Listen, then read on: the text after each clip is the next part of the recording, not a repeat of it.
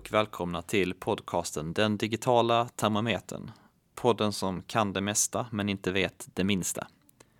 Det vanliga upplägget i den här podden är ju att vi diskuterar ett specifikt företag eller organisation per avsnitt. Men den här gången utkommer vi istället med ett specialavsnitt om den pågående coronapandemin.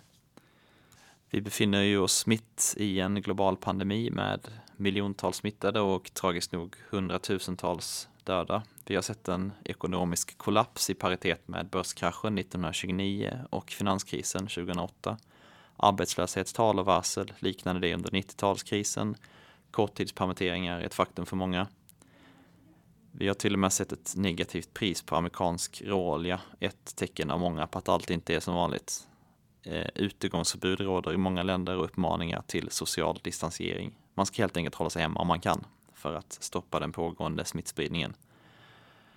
Det är onekligen en dyster verklighet vi har hamnat i våren tjugotjugo och de flesta verkar överens om att vi kommer få leva med pandemin och dess konsekvenser för lång tid framöver. Så vi ställer oss frågan, på en övergripande nivå givetvis, hur har denna oväntade och mycket omfattande kris påverkat vårt samhälle och våra företag? Och kanske än viktigare, vilka positiva utsikter finns när allt det här är över? Och då tänker vi framförallt med avseende på digitaliseringsperspektivet. Ett perspektiv som vi gärna tar i den här podden. Med oss i studion för att diskutera detta är två sedan tidigare kända D D T-röster. Jag själv, Patrik Nilsson och Henrik Karlsson. Och som en bonusgäst har vi också med oss vår strategikonsultkollega från Knowit, Johan Nilsson. Välkomna! Hallå, hallå! Henrik här. Kul att vara tillbaka och köra igång podden. Det är premiär för mig så det här ska bli, det blir spännande. Välkomna! Innan vi kör igång, en kontrollfråga. Säger ni corona, coronaviruset, covid nitton eller SARS-CoV två? Jag använder nog aldrig SARS-CoV två, men jag brukar tänka att i officiell kommunikation skriver jag covid nitton. Men till vardags så tycker jag corona låter roligare, så det brukar jag säga. Ja, just det. Corona är väl själva viruset och covid nitton är själva sjukdomen, så så brukar jag använda det. Så är det. Jag tror att coronaviruset är själva virustypen, en kategori av virus. Och cov, eller SARS-CoV två är viruset och covid nitton är sjukdomen, precis. Elegant. Så att då är det ganska besläktat med den här SARS-epidemin som var för arton år sedan eller något sånt där. Ja, men tjugohundratre, det var ju, då var det ju SARS-CoV kallades det viruset. Just det. Så nu är det väl en del i samma familj då, kan man ju gissa sig till. Nu är vi inte immunologer någon av oss, så det blir perfekt att vi kan prata om våra expertområden som är lite grann kring både digitalisering och hur bolag kan, ska, måste agera i sådana här situationer. Och en första spaning som man kan göra det är varför går företag omkull? Vi ser ju då företag som under många år har gjort goda vinster som nu får stora problem.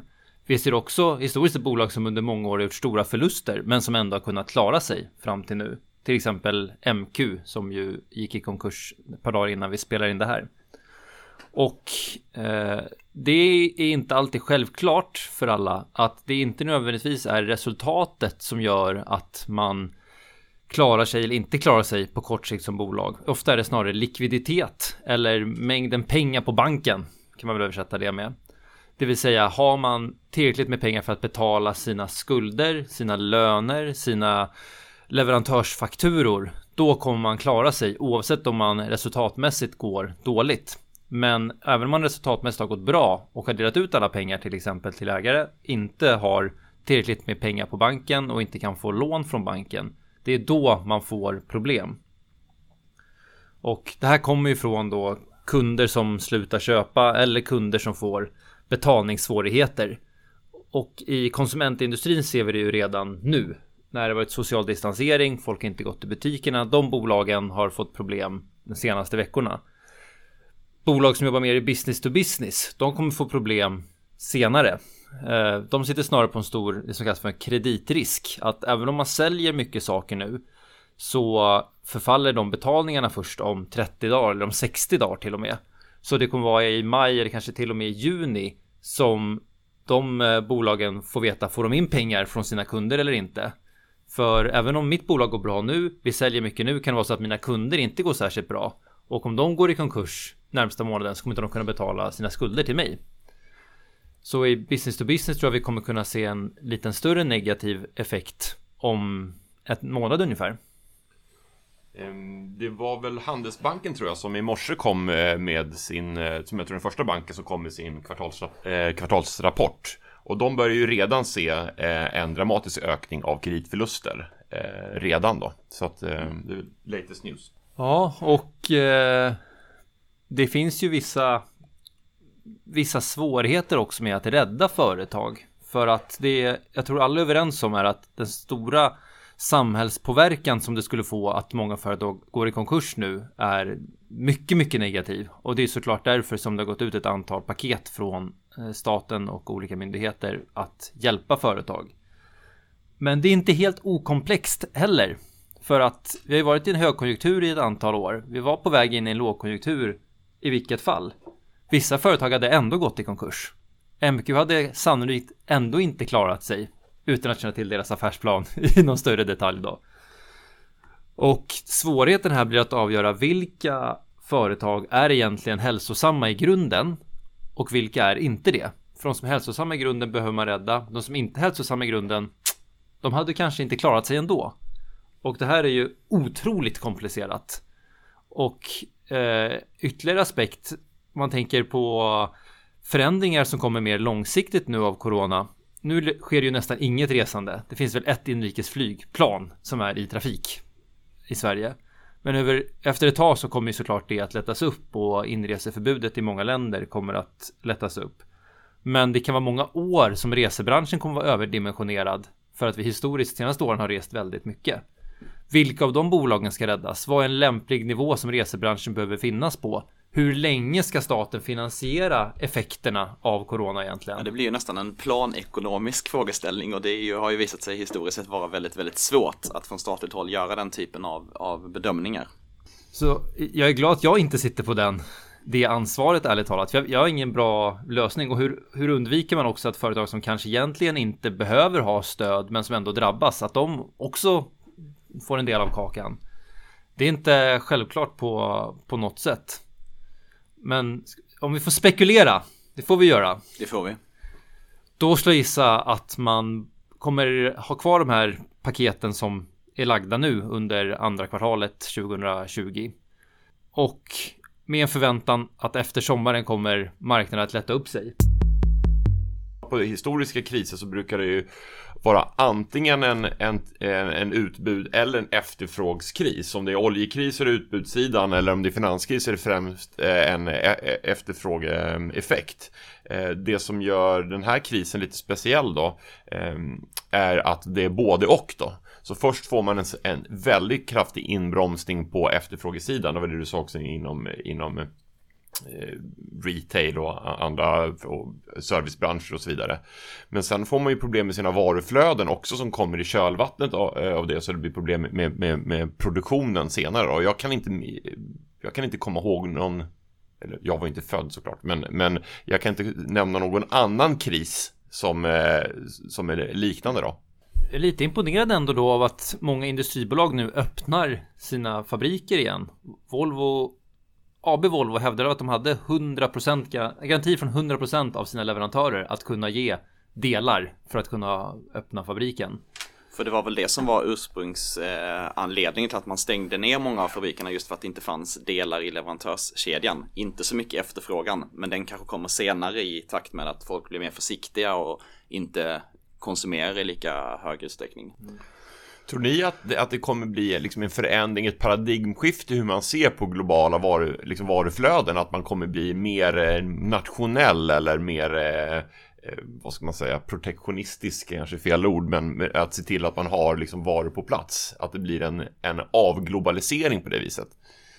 Ja, det finns väl säkert sådana tendenser. Det såg vi väl redan innan corona i U S A till exempel, där man pratar mycket mer om en liksom merkantilistisk, eller vad det nu heter, eh, syn på ekonomin. Att man liksom väldigt, värnar väldigt mycket om det inhemska och, och den egna produktionen. Eh, och kanske att den här krisen då skulle kunna spä på det. Det är inte alls omöjligt. Ja, vi får av riskminimeringsskäl eh, egentligen då.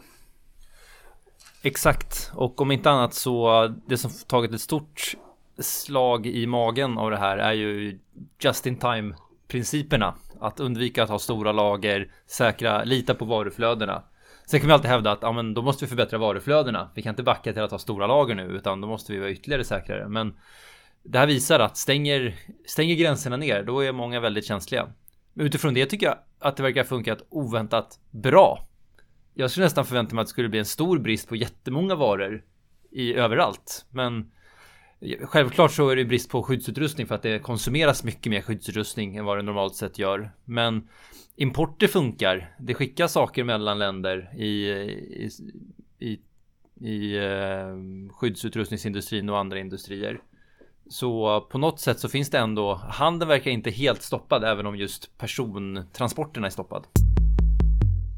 Vi har ju sett brister på till exempel toalettpapper, men det hade ju egentligen bara att göra med att folk hamstrade. Det är inte som att konsumtionen har ökat, så det går ganska snabbt tillbaka till, till normala nivåer. Men man skulle kunna förvänta sig att den, den fysiska handeln i butik, om man nu tänker liksom detaljhandel och konsumtion av den typen av varor, kanske går ner lite grann eftersom att ja, folk är lite mer försiktiga generellt sett och att man inte köper så mycket nytt. Förutom då mat såklart, eftersom man måste ha mat. Men man skulle kanske kunna vänta sig att e-handeln går upp lite. Vad är era tankar kring, kring det? Jag önskar att jag hade ett online-apotek som jag ägde. Det gör jag dessvärre inte. Nej, men det tror jag absolut. Och även kopplat till det såklart, budfirmer borde mm. kunna gynnas av mm. det här... den här händelsen.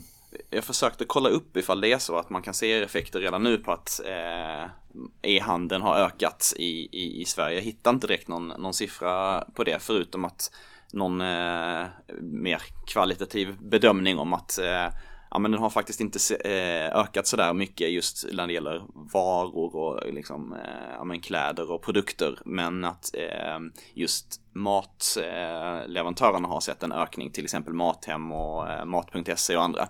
Och det kan man ju tänka sig i eh, hoarding-tider också, när folk liksom bunkar upp ganska mycket och kanske un- undviker att gå till, till butikerna för att göra det. Vi kanske kommer in på det lite senare och pratar om digitalisering, men, men det här med att e-handel skulle öka och så, det kändes helt självklart att, att det gör förr eller senare ändå, så det är mer tror jag att, att, man, att man accelererar den eh, utvecklingen så, som man ser eh, nu då. Absolut. Jag eh, pratade med, med min eh, gamle far häromdagen eh, och han, till och med han har börjat handla sin mat på internet nu, vilket känns som ett, eh, ett stort steg. Eh, så. Men eh, det som du säger, det finns liksom en accelerationseffekt i, eh, i digitaliseringen som en följd av corona.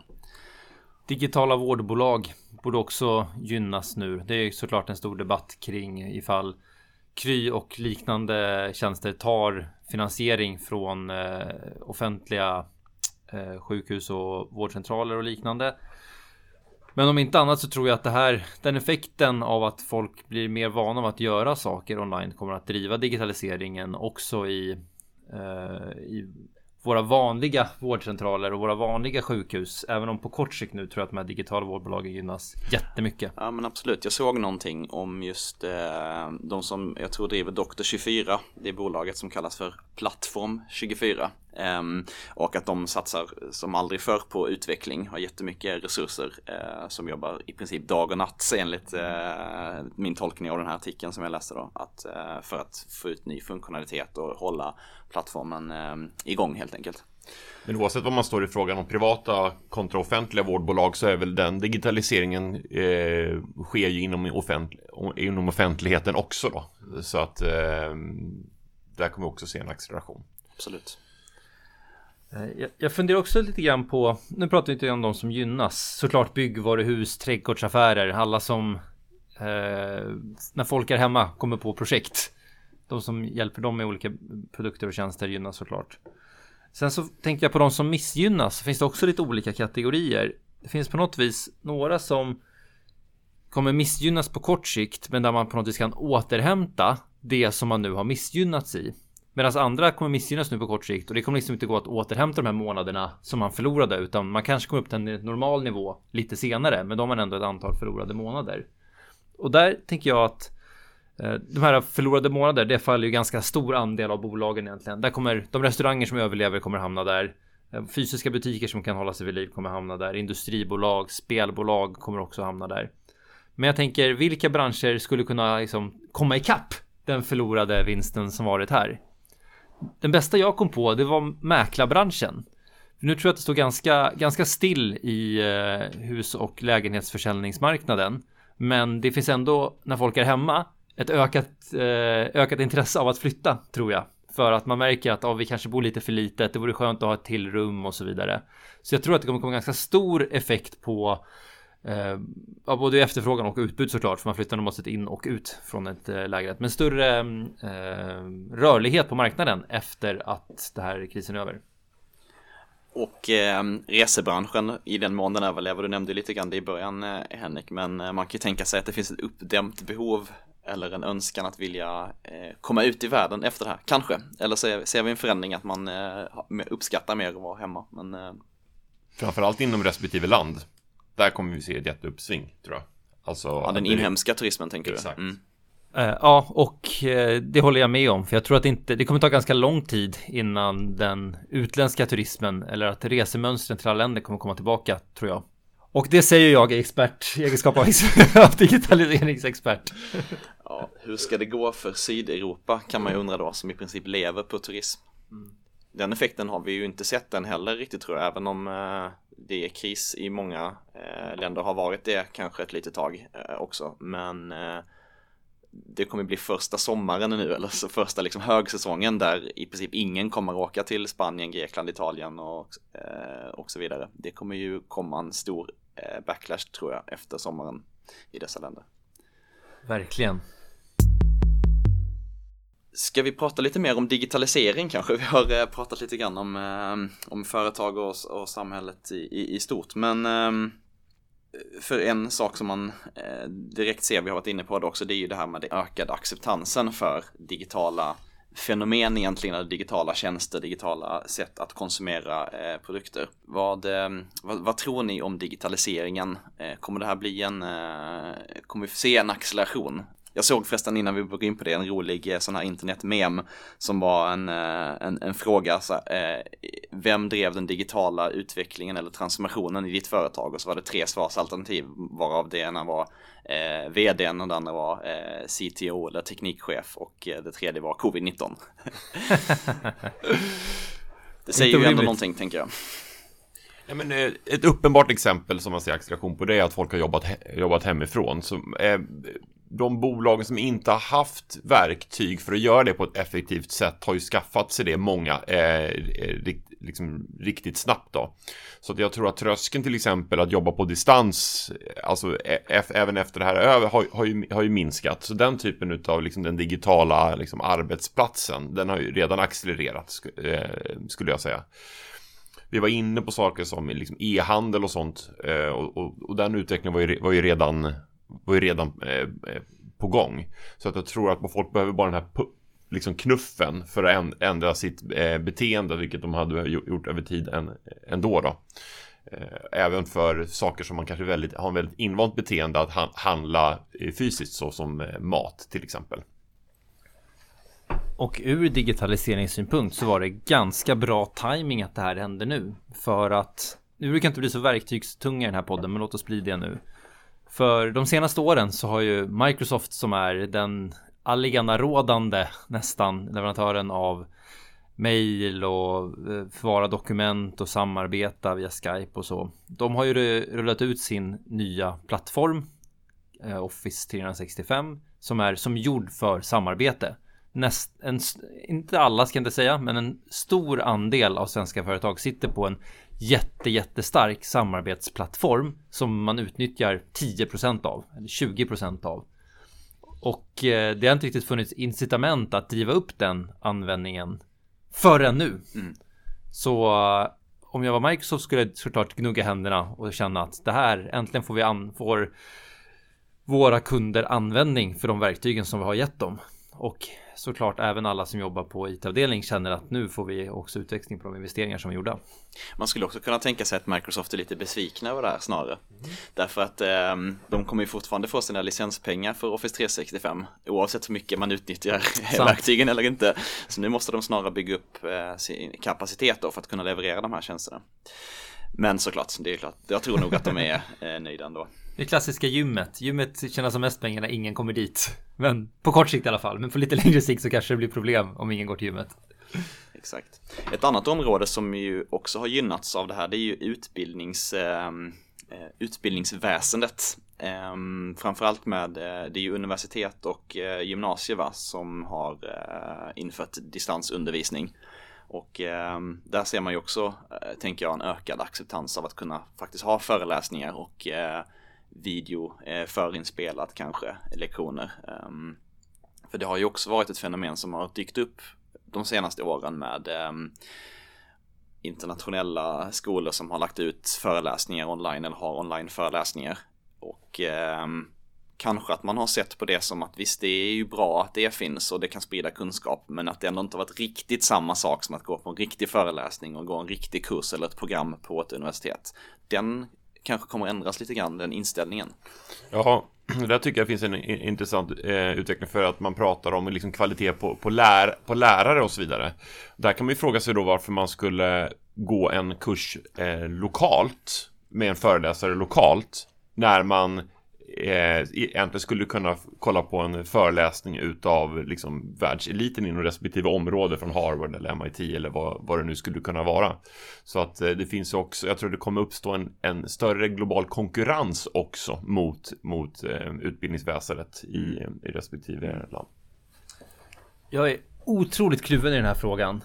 För som digital konsult så gillar man ju att den här typen av beteenden dyker upp. Men nästan allt jag tar till mig från lärare tyder på att det är väldigt svårt att hålla en kvalitetssäker undervisning över distans. Och att de, de elever som är ambitiösa, de kommer gynnas. Men de, de som antingen är direkt oambitiösa eller egentligen inte har så stort intresse, som kanske den breda massan, de kommer att missgynnas enormt. För att de kommer inte ha den disciplinen som behövs när man inte har någon som fysiskt är där och hjälper. Nej, men precis, och det kommer mycket svårare för ansvariga lärare att identifiera de här individerna också, som behöver, behöver den här extra, extra hjälpen och uppmärksamheten. Alltså jag är inte... Det är en, det är en svår balansgång på något sätt. Det kanske är att den här möjligheten framförallt finns på universitetsstudier och så, tänker jag. Som inte alls är någon expert på det här området, men... Ja, vi brukar ju säga att vi är podcasten som kan det mesta, men inte vet det minsta. Exakt, som det kanske gått inflation i då de senaste veckorna. Kan man säga att den här podcasten satt en trend som har hållit i sig? Eller här är liksom patient zero av... av killgissningen. Ja, jo, men det kan man ju säga. Hörrni, jag tänkte, apropå det vi kanske kan lite om, digitalisering och vilka de stora digitaliseringsvågorna har varit. Vad, eller vilka, inte vågor utan kanske snarare, vilka stötar är det som har ökat digitaliseringsmognaden i samhället? Jag kom på fyra de senaste, senaste tjugofem åren eller så. Shoot. Eh, den första kanske var mitten på nittiotalet, hem-P C-reformen, som gjorde att många som... Eh, jobbade på kontor fick möjlighet att ha en P C hemma, delvis finansierat av staten, vilket gjorde ribban ganska låg för att börja skaffa sin första dator. Jag tror att du skulle börja med typ växelström eller någonting. Är internet med i de här, eller det kommer som... Uh... Det får du se. Internet upplevde jag inte kom som en så stor stöt. Det växte fram lite mm. gradvis i takt med att den här utrustningen kom på plats. Den andra... Hade ni hem-P C förresten?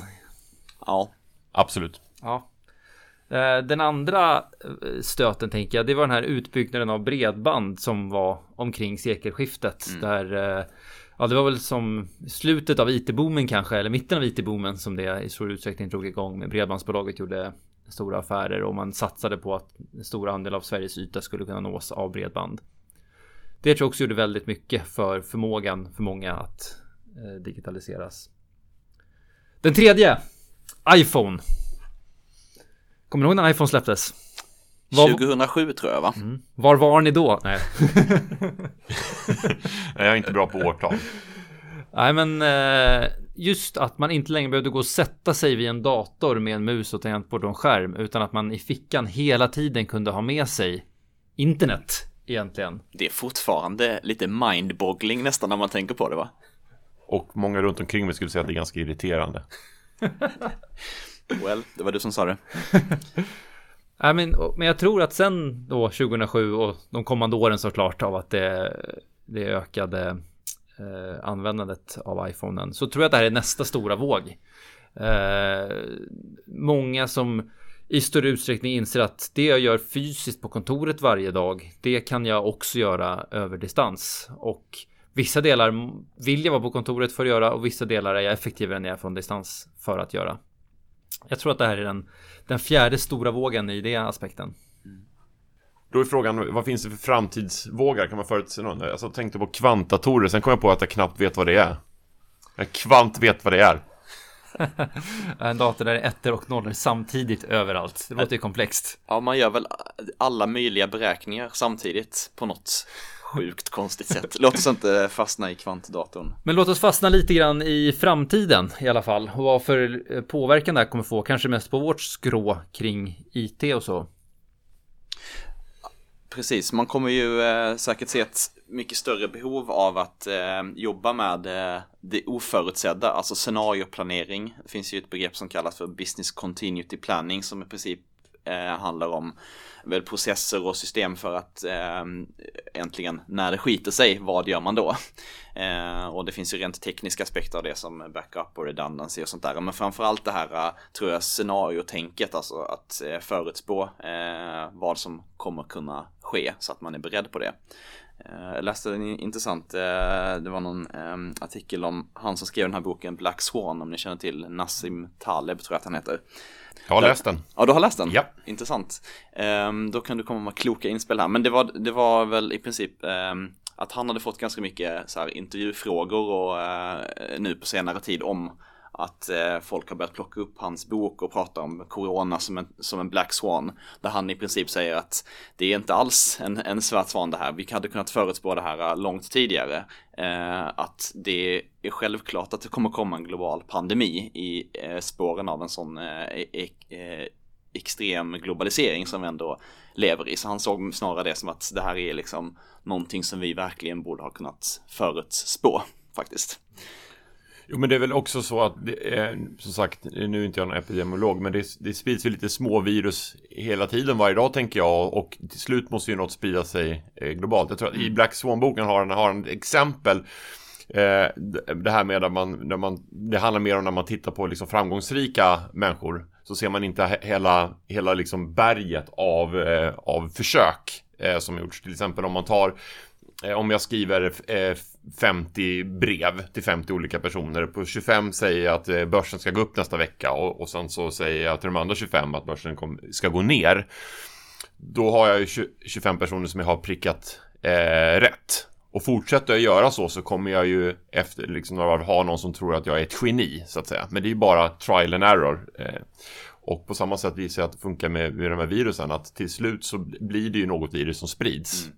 Av alla de virusen som skapas mm. lokalt. Hur tar vi det här med oss in i riskplanering och att förutspå framtiden, och, eller framförallt att vara beredda på kriser i framtiden ur ett digitaliserings- och I T-perspektiv? Nej, men jag tror att liksom varje organisation, det inte handlar inte bara om digitalisering att göra, bör ha åtminstone rudimentär liksom business continuity mm. plan. Det är ungefär att ofta så gör man det i samband om man har stora go-lives på, på system till exempel, men man kanske inte har en del av den där liksom löpande verksamheten, så att det bör ju liksom eh, finnas på plats. Och det här behöver ju inte vara att det blir en global pandemi, det kan ju vara en En, en annan typ av eh, kris. Det kan ju vara en brand eller att någon går bort eller eh, någonting sånt då. Mm. Adtech som blev hackade för några månader sedan och fick eh, sätta upp en helt ny I T-miljö från grunden, som exempel. Mm. Det lät lite tufft. Å andra sidan bra förutsättningar att göra saker och ting rätt från början och bli av med gammal legacy. Ja, men andra saker man tänker på just när man jobbar liksom med, med I T-organisationer och sånt som jag kan tycka är intressant, det är ju att någonting som kommer ske, tror jag, det är en polarisering också hur, om man tittar på um, hur mycket, eh, alltså hur man spenderar på, på, på I T. Eh, om man kollar liksom efter finanskrisen kunde man se tydliga tecken på eh, att, att det var så i eh, flera olika branscher att de De företagen som mest såg I T som en kostnad, de drog ner på sina I T-kostnader eh, kraftigt. Det är inte så konstigt att förstå. Men det finns också an- andra bolag som ser det som en integrerad del av affärsutvecklingen. Och, och de försöker gasa oss ut i en kris. Då går också själva eh, digitaliserings- eller I T-kostnaden upp då. Så att jag tror att vi kommer se också en sån eh, polarisering bland bolagen vad det gäller hur mycket pengar man spenderar på digitalisering. Eller hur mycket man eh, skär ner. Och eftersom att vi nu förespråks att digitaliseringen kommer accelerera som en följd av förändrat beteende eller ökad acceptans för digitala tjänster och kanaler, så borde man ju kanske, de här företagen som ser I T som en kostnad, kanske ändra sin inställning lite grann också. För att man måste stå redo senare. Vi vet ju att det kommer komma, eller vi kan i alla fall hoppas på att det kommer komma en vändning i det här och att efterfrågan ökar. Då måste man ju också stå redo för alltså, eh, den nya eran, kanske, om vi nu kan kalla den för det. Eh, där där eh, digitala eh, tjänster och kanaler kommer efterfrågas i allt högre grad. Men tittar man på rapporterna som kommer från stora analysbolagen som Gartner och så vidare, så, vi, så visar det sig att rent generellt sett när det ser på, på I T-digitaliseringskostnader så kommer det ta lång tid innan det blir en eh, återhämtning. Eh, och att de flesta olika kategorierna av kostnader kommer gå ner. Det, och det som eh, går ner minst då, det är förstås olika kommunikationssystem som, som eh, Teams och Zoom och andra sådana där samarbetsverktyg då. Men, eh, men den går också eh, ner lite på, enligt vissa rapporter, och mycket, mycket mer på, på andra områden då. Eh, det här handlar ju också om de bolagen som redan har infört system som är konsumtionsbaserade, det vill säga att kostnaden går ner med att kons- konsumtionen går ner, alltså molntjänster, SaaS-tjänster. Eh, så att de bolagen som eh, inte har gjort det eh, ser nog över den mm. möjligheten också. Mm. Och apropå initiativ, eh, en sak som jag tror vi kommer se att jättemånga bolag gör och som en rekommendation, det är ju att göra någon typ av projekt för att se över sin, sina kostnader. Det behöver inte nödvändigtvis vara för att, för att skära ner på kostnader. Det kan ju bara se att man spenderar på, på, rätt, eh, på, på rätt saker helt enkelt. Vad mer om framtiden? Äh, men jag skulle nästan vilja komma med en liten positiv spaning här också. Det finns ju mycket negativt såklart att hämta från det som har hänt. Men en sak som jag tycker mig fångat upp både för mig själv och andra är vad man saknar i sitt fysiska arbetsliv. Vad är det för något som jag nu lider av från hemmakontoret att man inte har? Och det är i stor utsträckning den sociala kontakten med ens kollegor. Att ta en fika, att eh, kunna ventilera någonting eh, utan att behöva göra, att behöva ringa någon och ha ett, starta ett eh, formellt samtal och sådär, utan bara kunna småprata lite. Jag tror att det finns ett värde i det som fler och fler känner av nu, som eh, man kommer att uppskatta mer i framtiden. Som visst på ett sätt kan ses som waste, för att du, när du bara sitter och chitchattar så jobbar du inte. Men att man ändå på lite insikt blir effektivare som arbetare också med hjälp av den typen av social kontakt. Det var ett specialavsnitt av den digitala termometern. Vi utkommer ju numera inte med samma regelbundenhet som vi haft tidigare. Men eh, så fort vi får chansen att hitta ett bra ämne att prata om och tiden att sitta ner att göra den här podden, så kommer i alla fall jag och Patrik vara tillbaka, och förhoppningsvis våran gästartist Johan också. Det ser jag fram emot. Toppen. Men då tackar vi alla som har eh, lyssnat. Och vill ni komma i kontakt med oss gör ni det enklast genom att skicka antingen ett mejl till e-postadressen den digitala termometern at gmail punkt com. Alternativt söka upp oss på LinkedIn och skicka ett meddelande där. Tack och på återhörande. Och glöm nu inte att ta hand om varandra och hålla avståndet. Den digitala